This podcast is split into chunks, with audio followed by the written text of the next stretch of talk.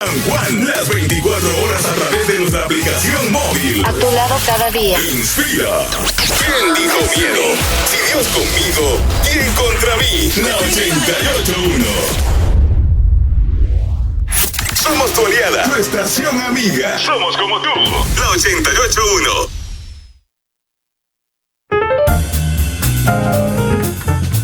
88.1 vive la mañana. Ya tenemos con nosotros a Lourdes Toledo. Hola chicos, buenos días. Hoy vino facha de. Eh, eso fue eso fue una presentación de esos de Sí. award. ¿Cómo, Ah, cómo es? premio, Literal. premio.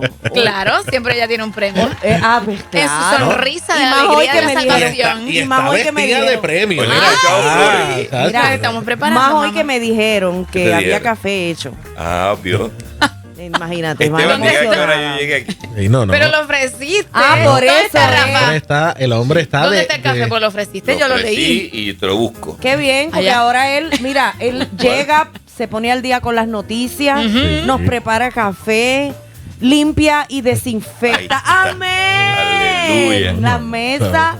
Y ya está todo Qué ready. rico. Eso se llama compañerismo, ¿verdad? No, se, Esteban? lla- se llama eh, se llama eh, instrucciones. Ah. Eh, Lourdes le dejó No. un, un ta- No, Eh, ay. no Un digas reminder, eso. un reminder. ahí, ahí, ok, Rafa, esto es lo que tienes que hacer. No, yo vine con energía. De las 4 de la mañana estoy despierto Oye. eh, en el Ay, gimnasio. qué bueno. Estuve 4 a 5. Ay, que ustedes están y llegué en puntual esa. aquí. O sea, que Kiara y yo somos las que estamos atrás. Mm, No, eh, yo hago Ah, ¿tú ejercicio también? espiritual. Ah, yo oro temprano Ah, en la no, madrugada. de ese yo hago eso- mucho también. Eso pues, que falta, a mí me falta el otro. Y tengo la mejor maestra, pero se fue para mi bando. ella es la maestra de, de Zumba y de todo, pero como ella no lo necesita. pues, Pero no, no está, no, no le está ejerciendo. Bueno, No. Ok, ¿cómo, ¿cómo voy? ¿Vamos a continuar? sí, ¿Cómo era? exacto. Ah, vamos, ok. vamos a. Ajá. Matricularnos en Zumba. Yo quiero. En Zumba vamos con Kiara Pita. Vamos a ver si se da algo de eso por ahí. Bueno, la que inicia este nuevo mes, como siempre, llena de belleza, Yes. llena de, de mucha, mucha sabiduría, es nuestra gran amiga, la doctora Mari Carmen Laureano, que ya está con nosotros. Buenos días. Buenos días, Mari Carmen. Buenos días. Hola, ¿qué tal? Aquí estoy en el ejercicio espiritual. Ah, ¿Ves? Ella Kiara, eso te quedó espectacular. Sí, sí, Ese sí. es el que más yo hago, ¿verdad? Doctora, hoy le damos Bueno. la segunda parte a un tema que se inició eh, llamado Cuidando al Cuidador. Tema Cuéntenos. maravilloso. Sí, Kiara, eh, tengo que comentarte que muchas personas me escribieron agradeciendo Ajá. esta información porque obviamente es no solamente eh, pastores y pastoras, ¿verdad? Que lo que eh, se proyectan es hacia un mejor autocuidado, sino miembros de iglesia que están buscando que sus pastores descansen. Mm. Porque como habíamos dicho, hay que cuidar la oveja, ¿verdad? Al punto de oler a oveja, pero que no te cueste tu propia lana. Ah, qué bien. Eso quiere decir, ¿verdad? Que debemos ejercer un autocuidado hacia nosotros mismos como pastores, como pastoras, como líderes de iglesia, sin que, ¿verdad? Eh, sin se interrumpa la labor pastoral, o sea, haciendo un balance realmente, es haciendo un equilibrio entre ambas cosas de manera que podamos estar lo suficientemente saludables como para poder ejercer nuestra, nuestro llamado como el Señor nos ha pedido, ¿verdad? Entonces habíamos comentado solamente de a manera de repaso que esta perfección hacia lo que es ejercer el ministerio es una expectativa que viene a nivel social, pero también a nivel eclesial, o sea, eh, eh, ¿verdad? El hecho de querer que el pastor sea una persona que se sacrifique desmedidamente, a veces a costa de sus propias necesidades, que tenga las respuestas a todos los problemas, que pueda resolverlo todo a toda hora, que debe estar disponible 24/7, así como muchos líderes que ¿verdad? ejercen distintos ministerios en la iglesia. Entonces la expectativa de la feligresía, y obviamente viene también de la sociedad, ¿verdad? Que piensa que los pastores, las pastoras, los líderes deben actuar de esta manera, eh, pues ciertamente es esa, que el pastor puede responder de esa, de esa manera, pero a veces esto ocurre de manera desmedida, Lourdes, y produce un, lo que llamamos quemazón, ¿no? Claro. Es el resultado de un esfuerzo desmedido, eh, durante un periodo de tiempo prolongado, Prolongado. sin que se dé el descanso y la recuperación que la persona necesita, ¿verdad? Doctora, y, Entonces, y- y le cuesta al pastor o al líder darse cuenta que llegó ahí. Porque mire, mire por lo que la, hago la pregunta. Eh, eh, los pastores siempre están trabajando. O sea, eh, es como que lo natural en ellos estar constantemente visitando, estar constantemente preparando culto, este, ¿verdad? Asistiendo. En adición hacen muchas otras cosas, ¿verdad? Cuando tienen que entonces colaborar las comunidades. Eso para ellos es como un natural. Es- Ujú. eh, vamos a decirlo, es como que pues su, su job description es eso. Parte del ADN. ¿Cómo entonces, cuando, cuando se vienen a dar cuenta, muchas veces ya es tarde? Pero ¿cómo entonces un líder puede empezar a afinar esa, porque eh, es que no sé, es que no es que yo estoy diciendo que esto es imposible, es que es que la naturaleza del pastor es esa, es servicio. Yo tengo aquí a mi lado una pastora y, y- y yo la oigo a ella coordinar, hablar y yo ya yo me cansé de, de nada más escucharla. Eh, Sí, es pero es difícil porque se ellos. relaciona mucho Ujú. es porque se relaciona mucho con el ejercicio de la compasión, ¿verdad? Todo creyente se espera que sea compasivo como lo fue Jesús. Mm. Por lo tanto, un líder, una líder, debe ser una persona que haga esto, pero de manera muy, em, muy enfocada, ¿verdad? Muy enfática. Debe responder siempre, pero cuando vienen a darse cuenta que están quemados, es muy tarde, como bien tú dices, por eso es que tenemos que hacer una educación preventiva sobre esto y avisarles que pueden llegar a quemarse en el ejercicio de la compasión, porque es que se ha encontrado en investigaciones que se han hecho, principalmente el, el grupo Barna, ¿verdad? Eh, que la satisfacción se- hay un alto nivel de satisfacción cuando puedes apoyar a otras personas, cuando ayudas a otras personas, lo ves de manera natural y obviamente tratas de responder a la angustia humana y muchas veces en el ejercicio del servicio que provee un pastor o una pastora, pasa esto, Lourdes. Entonces, no es hasta que empiezan a darse cuenta que hay un gran nivel de tensión en sus vidas, Ok. que hay mucho nerviosismo, que la tarea les sobrepasa, ¿verdad? Porque la cantidad de cosas para hacer no le permite el descanso diario. Eh, toda persona debe tener un sueño, ¿verdad? Un descanso de ocho horas. Para los que son mayores, este tiempo de descanso puede reducirse a seis, inclusive a cinco horas, porque el metabolismo se pone algo más lento, ¿verdad? Cuando eh, la edad avanza, ¿verdad? Estamos en la adultez media, la adultez tardía. Pero antes de eso, debe haber un periodo de sueño entre 7 y 8 horas. Y encontramos pastores y pastoras que no tienen este, este descanso.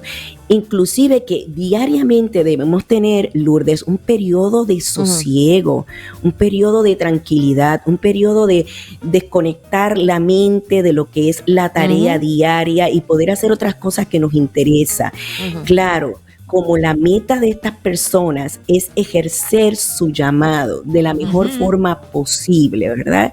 Pues eh, el enfoque hacia esta tarea es consistente y esto puede ser muy peligroso porque en el ejercicio pastoral pueden partirse en el sentido psicológico y emocional. Así que hay que Doctora, tener le- le- muchísimo en esa cuidado dirección, en esto.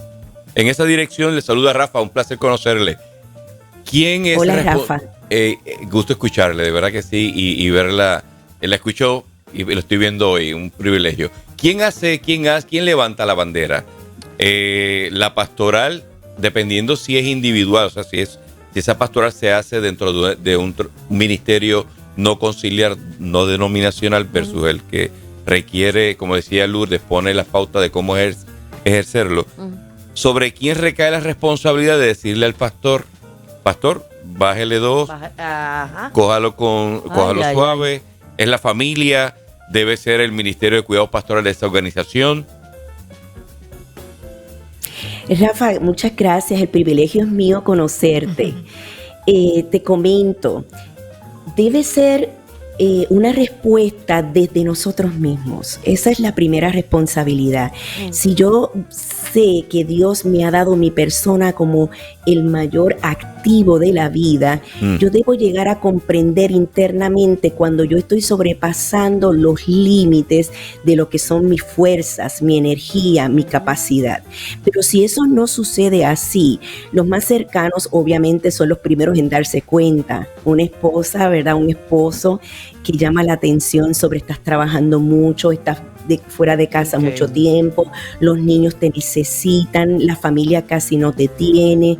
A veces la dificultad es cuando este pensamiento, de esta expectativa de darse al máximo, también está en la mente de la familia y ellos no pueden levantar esta alerta. Entonces, es responsabilidad de la oveja.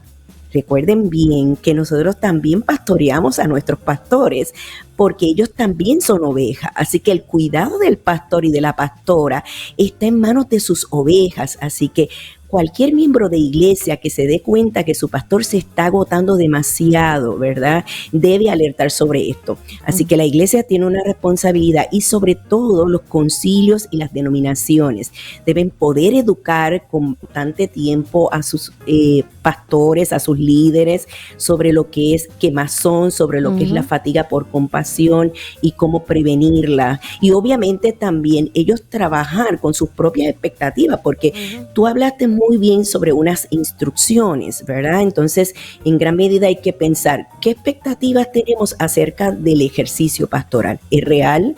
¿Es algo que realmente sobrepasa realmente la fuerza de cualquier ser humano? Porque hay congregaciones que piden de sus pastores Sí. demasiado, que Sí. no observan que ellos tengan vacaciones, que no observan que tengan un día de descanso en la semana, por lo menos un día de descanso deben tener, y cada tres, cuatro meses un, un tiempo de sabática para descansar, para recargar baterías, para poder servir mejor. Así que no tenemos un pastor que está apagando fuego, que está actuando, ¿verdad? De manera muchas veces eh, con la poca energía que tiene eh, y propenso quizás a un problema de salud muy serio, como un ataque al corazón, ¿verdad?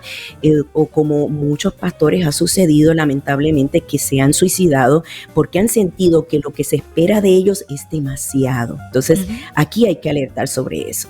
El detalle es que Lourdes, Kiara, Esteban y doctora Laureano nos han enseñado que hay que morir con las botas puestas. Ah. Y pedir sabática Sí, en el también. ejercicio pastoral Uh. es un tabú en Sí, muchos lugares en porque muchos lugares. se asocia eh, receso, descanso, refrigerio como desánimo. Sí. Eh, como que ya... Como debilidad. Debilidad, Sí. cierto, Kiara, y como que nos estamos desconectando del llamado de la Gran Comisión. Así que eh, es valiosísima la información que estás dando.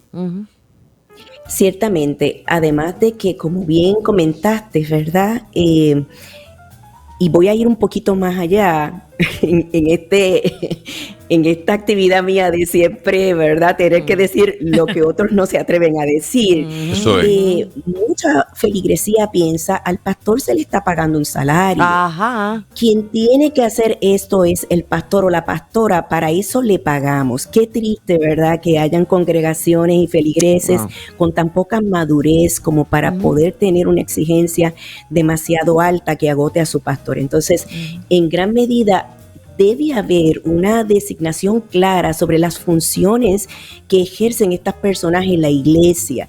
Tener mucho cuidado y mirar esa, esa descripción del trabajo, de la función, y que no sobrepase a lo que es el tiempo que la persona tiene para descansar, para cultivar su matrimonio, para darle el tiempo necesario a sus hijos. Por eso muchos hijos tienen la expresión de que la iglesia me robó a mi, pa- a mi papá o a mi Ujú. mamá, ¿verdad? Porque se dedican demasiado. Entonces, muchos como se sienten que si esa es la expectativa, es mejor que yo responda a eso antes de que el miembro de la iglesia se vaya a otra congregación donde haya un pastor que que trabaje de esta manera. Entonces, la concienciación en cada creyente de que cada labor en la iglesia la ejercen los creyentes. Yo no tengo que esperar que un, pas- pastor vaya a visitar a una persona que está enferma en el hospital. Si yo soy creyente, mi responsabilidad es cuidar de mi iglesia. Por lo Compartida. tanto, tomo la iniciativa de apoyar esa labor pastoral, siendo un brazo que sostiene ese pastor y esa pastora en el cansancio, en, en el trabajo diario y que también se inserta en el programa de la iglesia. Hay pastores, yo no sé si tú lo sabes, Rafa, Mm. que guían la guagua de la iglesia, Ajá. que son los responsables de Abrir cerrar y, Y ahí y venimos. cerrar el templo. Exacto. Cerrar el templo, abrir, Abrir y y cerrarlo. limpiar. Sí, también. la y remodelación. Hasta limpiar el templo. Exactamente, creo la que- remodelación, la construcción, todas esas cosas. Yo creo que también debemos recordar cómo el espíritu de Moisés pasó para el pueblo. Y el delegar y el educar al pueblo es importante. Sí. Yo tengo que decir Sí. honestamente que aunque yo pueda tener una agenda sumamente llena, Sí. puedo descansar. Ellos, ex- ¿verdad? Extienden sus manos para, mira, no puede, no puede ir uno aquí, va el otro acá, pero es parte de una educación, ¿verdad? Es una parte de, de que, que podamos llevar al pueblo a entender que primero somos uno, que porque sea pastor no es diferente a la oveja, porque simplemente Dios nos puso ahí, pero todos podemos, ¿verdad? Como ella decía, que la oveja también cuida de su pastor. Claro. Y es gratificante, pero muchas veces no aprendemos a decir que no, no aprendemos a delegar, no aprendemos, ¿verdad?, a dejar las cosas. Y no a veces escuchamos a la familia porque pensamos que es que son demasiado exigentes, ¿verdad? No entienden el llamado. Y las necesidades de, de no tan solo del pastor, de esa familia que muchas veces es ocultada. Cuando digo ocultada, no con, in- con, Sí. con intención, es que eh, probablemente el pastor no va a estar eh, Ventilando a- sus asuntos. exactamente, va a estar- de la gente, pero correcto. debemos de inferir que hay unas necesidades, hay unas situaciones que ocurren. Sí. Sentido Eh, común. Exactamente. Y a veces pensamos que eso eh, voy a, voy, yo quiero el pastor que me resuelva mis problemas, olvídate los tuyos. olvídate lo que, lo que tú tengas. Yo necesito que me resuelvan lo mío. Somos egoístas en ese, en ese punto. Imagínese eso con una grey, una multitud de gente tratando de atender a, a- a cada uno de ellos y su familia a veces en deterioro, no por, no por, eh, no intencionalmente, simplemente eso va, no es algo que sucede de la noche a la mañana. Si sucediera a la noche a la mañana, todo el mundo Sí. cobrara alerta, pero Claro. eso es algo que va progresivamente y cuando uno viene a despertar, eh, está, A veces es muy tarde. Está Too late. tarde, sí, es cierto. Y ciertamente hay que establecer lo que llamamos límites, como bien dice Kiara, ¿verdad? Nosotros mismos como pastores, como pastoras, debemos eh, hablar con nuestras congregaciones, educarles sobre lo que es quemazón, lo que es fatiga por compasión. Si nosotros mismos sentimos que no somos las personas adecuadas para hacer esto, porque pues la congregación quizás, ¿verdad? Escucharía más una persona de afuera, puedes invitar un recurso, un conferenciante, un tallerista que pueda alertar a tu iglesia sobre esto. Obviamente no solamente educar, sino empezar a practicarlo con acciones ya asertivas, ¿verdad? Con acciones proactivas. ¿Y ¿Qué ajustes vamos a hacer a nivel de iglesia? Para entonces esto que estamos diciendo se haga una realidad, porque no solamente es llevar la información, es hacerlo una, una realidad, ¿verdad? Entonces, eh, como bien dice Kiara, delegar a otros líderes. La dificultad que me he encontrado con muchos colegas es que en muchas ocasiones delegan trabajo, pero la congregación está de brazos caídos. Entonces, el pastor, la pastora, por querer eh, resolver ese asunto en la iglesia, entonces se involucra y ahí es que viene realmente que sus fuerzas se minen. Obviamente yo tengo que alertar que ningún pastor o pastora, a menos que lo haya estudiado, y si lo ha estudiado, no debería ejercer duplicidad de roles. Esto es ser pastor y psicólogo o psicóloga a la Sí, vez de su congregación. Sí, porque el reglamento de los psicólogos en Puerto Rico prohíbe esta práctica.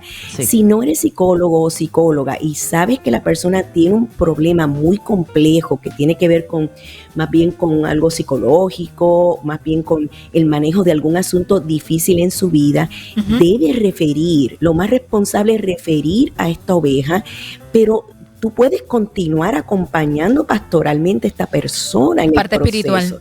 y hacer un trabajo multidisciplinario. Amén. Bueno, el tiempo ha corrido, pero qué bueno ha estado este tema, doctora. Definitivamente, ¿verdad? Necesitamos Dios. diálogo y necesitamos temas como este para compartir con la iglesia y con nuestros hermanos y obviamente con nuestros nuestro líderes para poder ¿verdad? hacerlos conscientes también de que estamos orgullosos de su trabajo, pero hay que cuidarse. Bueno, la gente quiere conocer qué tienes en tus manos, qué proyectos nuevos tienes, doctora. Muchas gracias, Lourdes. Yo me siento también muy orgullosa de poder ser parte de la solución, ¿verdad? A Mm, nuestro país y sus lindo. problemas principales. Eh, tenemos una actividad este sábado. Me Mm. gusta de vez en cuando mencionar dónde vamos a estar, por si alguna persona que nos sigue de manera presencial puede hacerlo en esta actividad que se llama Empodérate, Libérate y Florece. ¿Estás lista? Qué Es lindo. un retiro para mujeres.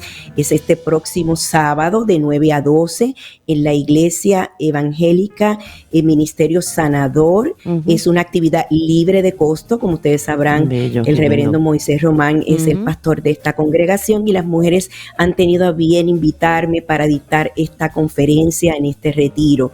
Puede llamar al 787-793.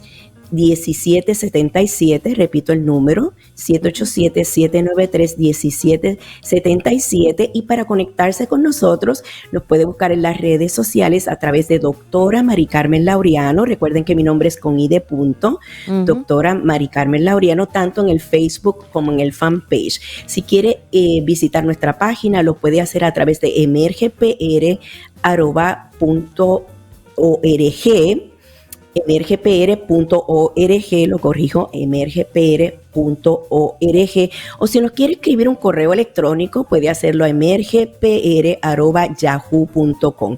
Para cualquier invitación puede llamarnos al 787 477 5521 787 477-5521 y para las escuelas el 645-6782.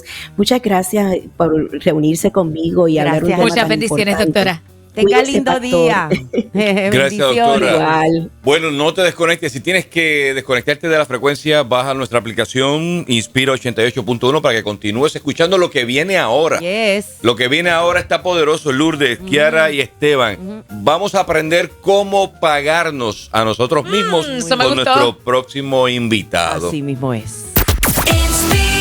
Buscando un servicio de DJ Cristiano Cristiano para tu próximo evento.